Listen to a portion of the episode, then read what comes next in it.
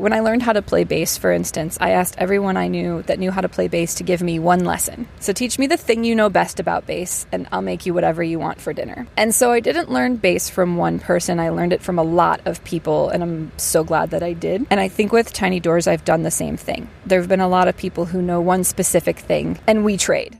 Before she began building Tiny Doors ATL, Karen Anderson toured the country performing in a punk rock band. The big lessons that she learned as a musician play an instrumental role in how she approaches her miniature art.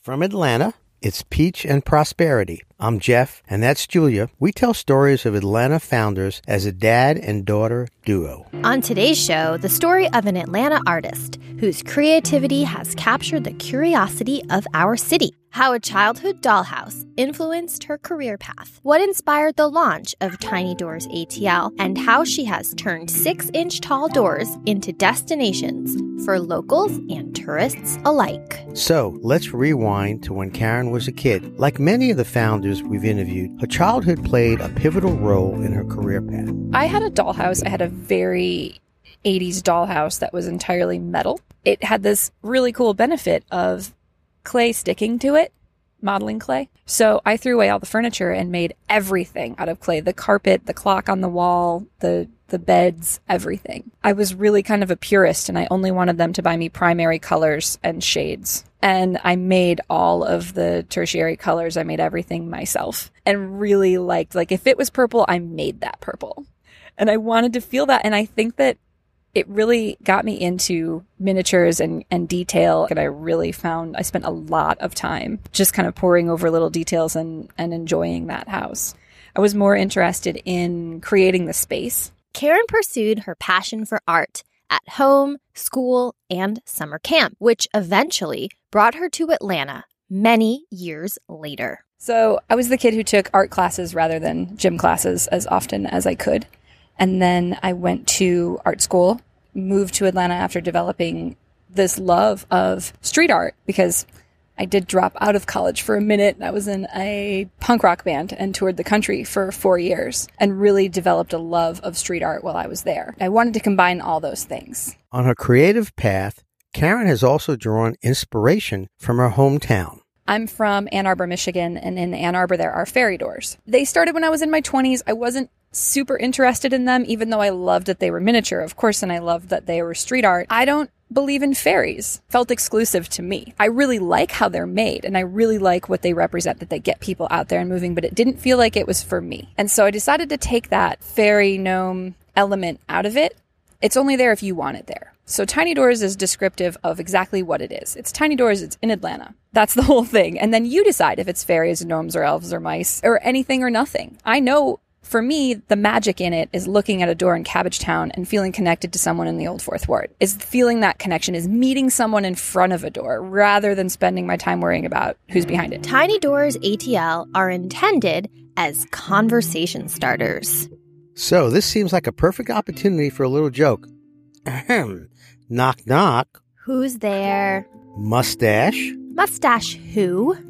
I must ask Karen to share the next question what made me want to start Tiny Doors was, you know, art school kicking me into gear, thinking about context, thinking about, you know, what you want to make and why you want to make it more than anything. And I was inspired by seeing the Krog Tunnel as well and seeing how artists were having a live conversation in a tunnel that I'd never seen anything like it. It's constantly changing and I live really close to it. So I see the change on a daily basis, really intimately involved with that change. And so I made the door there first to show that this is joining a conversation. Covered in graffiti murals, the Krog Street Tunnel links two Atlanta neighborhoods of Cabbagetown and Inman Park. While it spans just 400 feet, it's a pivotal urban campus of self expression that's constantly evolving in its 106 year history. The tunnel has even earned a stop, along with Tiny Doors ATL, on Atlas Obscura's list of cool and unusual things to explore in Atlanta in its curated guide to the world's most wondrous places. So, we can understand why Karen decided to install the first door here in July of 2014 with a friend, Sarah Meng. They waited patiently to see how the neighborhood would react. Thought that the reaction to this project was going to be people were going to paint over the door, people were going to kick it in. I didn't know what was going to happen, but I thought for sure it would would be a paint over first because it's the Krog Tunnel and that's everything gets painted over. And that didn't happen. Nothing happened for a long time. And I was like, oh, all right, you know, that's fine. And then one day I walked by and there were seven tiny plastic cats in front of the door. And I went, huh? And they were all facing the door as though they were waiting for someone to come out and feed them. And and I left them there and slowly the cats one by one disappeared. So I knew someone, maybe just one other person was paying attention. And then I saw tiny little jack-o'-lanterns in front of the doors and I found a tiny newspaper in front of the doors and tiny box of flying biscuit biscuits. Things like that. And I have a whole drawer of things that I found. Usually I leave things. The things that I have a drawer full of are things that have been there a while that are starting to fall apart. So I collect them and then I frame them and, and put them up for shows. Just try searching hashtag TinyDoorsATL on Instagram for a glimpse of the many miniature visitors. Outside door one, there are murals that change throughout the year to match its location at the Krog Street Tunnel, and it also changes in another unique way. Lotus Eaters Club, they're animators for Cartoon Network. They were doing free art drops, and I really liked their work. And it turns out they do augmented reality animation. And now one of my doors, so I, I worked with them on it, and they did augmented reality. And so when you look at the door, door number one, through this free app, it animates. It has four different animations and music, and it is so cool and totally not something I could have thought of or done on my own. Collaborations like this are core to the foundation of how Karen approaches her craft. I applied to do a door near my studio, which is in Reynoldstown on the East Side Extension Trail. And they said, Oh, congratulations, you know, your grant has been approved and you're on the West Side.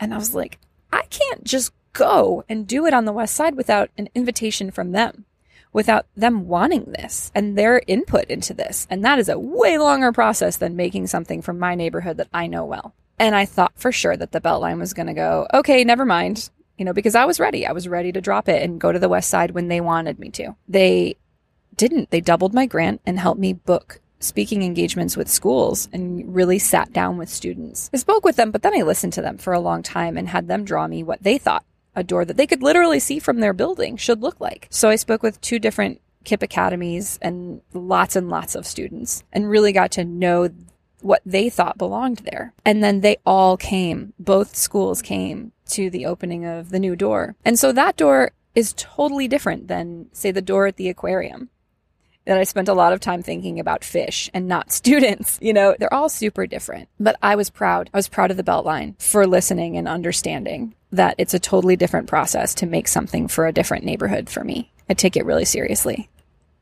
which is a very funny thing to do about a seven inch door. From idea to installation, it takes time to plan out each tiny door. The shortest there can possibly be is about three months, maybe two. Usually it's about a year. I drive around people's neighborhoods and take pictures of their doors. And I go home and I look at them and I and I walk around the neighborhood. I do talk to people in the neighborhood, but I totally take pictures of doors and kind of make a composite in my head of what I see and what I feel in that neighborhood. When I was working with Grant Park, I asked people in the neighborhood to send me a picture of their favorite Grant Park door. And that ended up being really cool. And I realized that all their doors had windows and I'd never done a door with a window in it before. So I had to totally change my process and really work with my mold maker. The colors, you know, I think about how it is going to feel like it belongs there. So I don't go, let's put a pink door in this neighborhood. I go, what fits here? When you're standing here and you're looking at what can you see what makes sense, and what's going to feel like it belongs. And I think you do the same thing with a house or with anywhere else. You want it to feel like it belongs there. I decide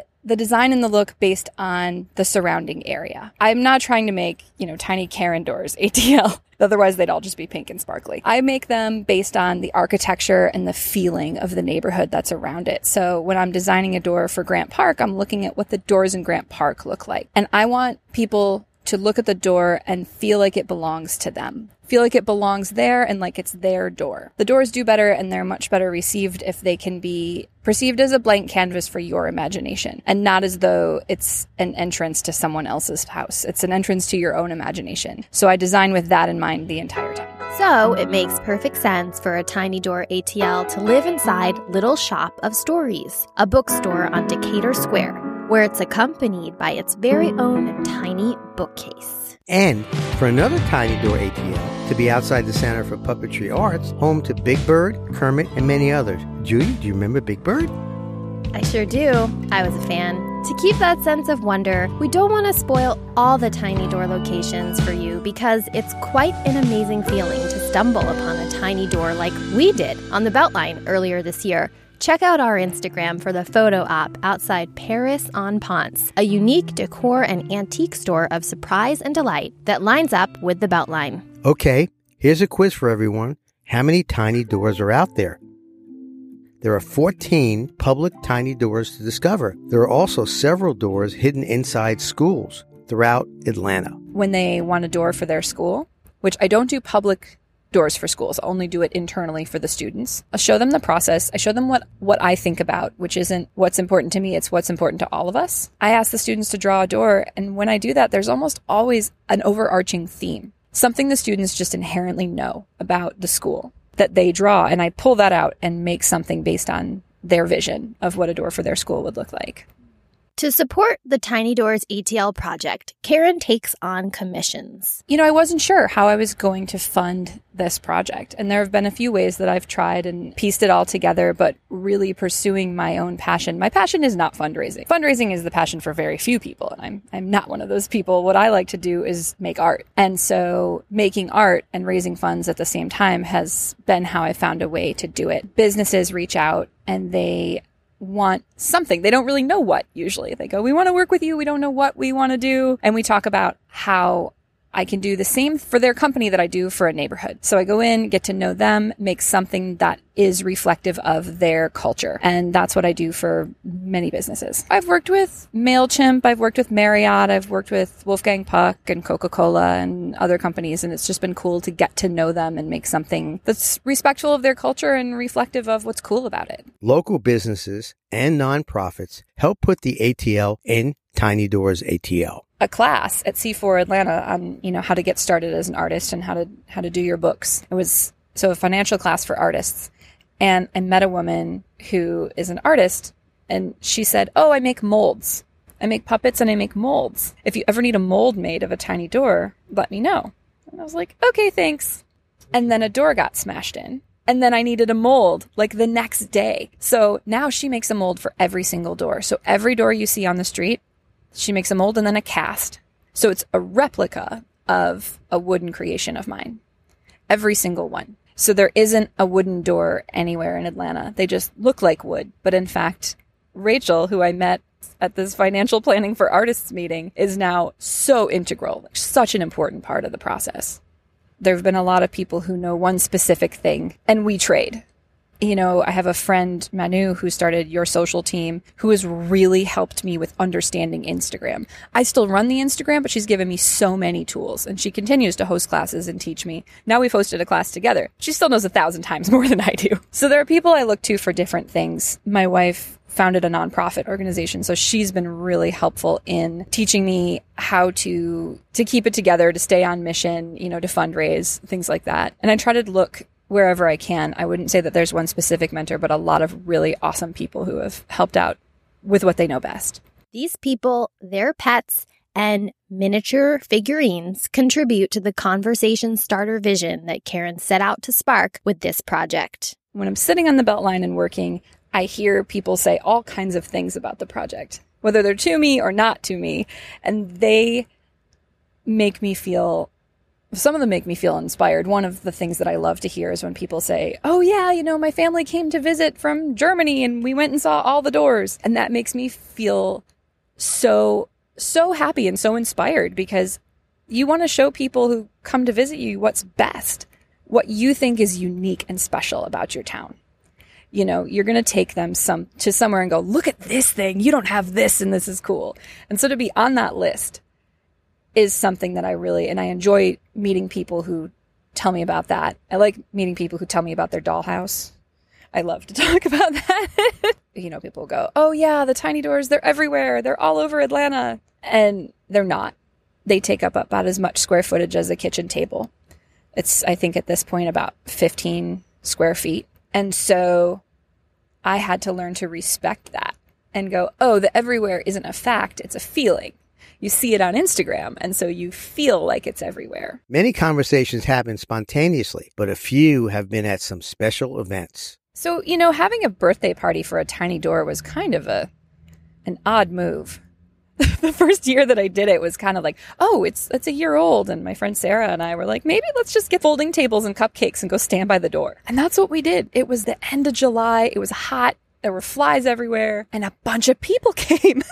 we were like, wait a minute. People want to come to a birthday party for a tiny door. And that was a year into the project. You know, I still had another full time job. No idea what was coming. And it was that was my first clue that people might want to participate in this super nerdy thing that I love so much, but had no assumption that anyone else would love it. The second year I did it at a coffee shop in East Atlanta, and that ended up being pretty crowded, but really fun. I had a bunch of vendors, and what I offered there was, you know, free or $20 tables to artists that I liked and wanted to work with and wanted to bring in to introduce to my crowd. So I kept that tradition going the next year and did a block party um, with the IndieCraft Experience space in Candler Park and a couple other venues that were over there. That was super fun. Also with local vendors, so kind of an art market and a maker area. And then this year we did a farmers market in East Atlanta Village. So that's also different locations in Atlanta that have, you know, I, I don't hold it at the same place and it's different. It's different people every time. Some people go to every party, but sometimes it's just in their neighborhood, so they go. And I like that aspect of it too. And this year, we attended one of the celebrations where guests could taste tiny tacos, make tiny party hats, and it included a very big tiny surprise. Talk about mind blower. It just totally like, so it's a tiny key to the city. And I guess it's the first tiny key to the city of Atlanta that they've ever done. They had it 3D printed and it's just a huge honor. I don't know what it opens though. It might open Chick fil A on Sunday. I haven't tried, but I'm still trying to figure it out. Let me know if you know.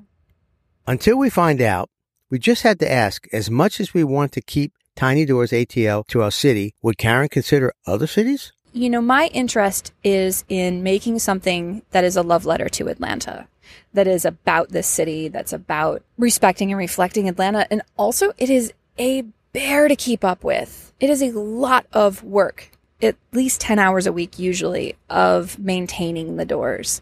The rainbow door takes a lot of maintenance. It gets constantly tagged and destroyed. And, you know, that's something that I do, and I do it pretty quietly because I don't want to make the story of these doors the story of vandalism because that's not the story. But it is the story if you don't maintain them.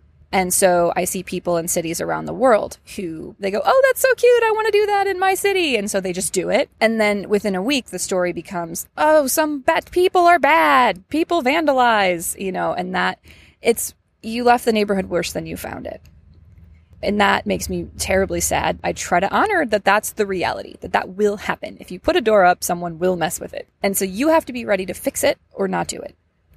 So yes, I would expand, but only to mentor other people getting started, people who are going to take care of it, people who are making it about their city. That would interest me, but not, I'm not into just tagging a city with a bunch of doors and then walking away. Creating Tiny Doors in Atlanta has deepened her connection to this city. I love Atlanta so much and and Tiny Doors has really made Atlanta my home because what a huge honor to have neighborhoods reach out and want to show me what's best about their neighborhood. I can't even describe to you how how honored I am by that. You know, Grant Park wanting to go, here's what's great about Grant Park. And then I fall even more in love with Atlanta every time someone applies for a door because they're showing me the best parts of this city. With her big following, we wondered how can the community support Tiny Doors ATL? There are landscaping committees for the Tiny Doors. That'd be so great. I wish there were. so the ways they can support this are, you know, to come to events, to to follow the Instagram, to join in when there's something fun. I try to make fun ways that you can join in. You can buy a t-shirt. You could, you know, do things like that. I'll have a Patreon account pretty soon. So that'll be a way that you can support also. Oh, another way that you can support is if you see a problem at a door, send a photo to any of the social media channels. Send it to Facebook, send it to Instagram. I need a photo to know what's wrong and what to bring to fix it. But I get a lot of photos in the morning from runners. I just saw this. I will go and fix it right then. If I'm in town, I will. And if I'm not, someone has my supplies and they'll come fix it. Where's the next Tiny Door ATL going to be? Absolutely. So the doors are right now booked out into mid next year. That's the whole answer to that question. nope. Oh well, we tried. So we'll have to use our imagination for where the next Tiny Door ATL may pop up. We know that Karen is thoughtfully considering her options. I've been listening and just adjusting as much as I can. The struggle for me has been in guiding the project because opportunities come in. Do you want to do this? Do you want to do that? And I have to go, oh, because every little adjustment changes this project somehow. And I want to keep it true to what it's supposed to be, which is free and public and accessible and whimsical and not about anything other than your own imagination. And for this invitation to be curious about where we live, Atlanteans and our visitors express their gratitude for this southern hospitality. And here's one more way to show your support. Thanks to our awesome friends at Anchor, our podcast hosts, we now have a support button on our page, and we've decided to pay it forward by gifting funds to Art on the Atlanta Beltline, the seven mile trail of former railroad tracks, which features art in a variety of mediums, from murals to sculpture to music, and of course, for Tiny Doors ATL. Visit our page, anchor.fm forward slash peach and prosperity, and click support to make a gift between now and September 30th, 2018. We'll pay the proceeds forward to Art on the Atlanta Beltline. Thanks for listening to Peach and Prosperity, and special thanks to Pony League for the background music again on this episode. Oh, I love that band. Find us on social to follow along on adventures in between episodes. Give us a review wherever you listen. I know that you get into a certain kind of mood when you're stuck on 85. I know you want to. talk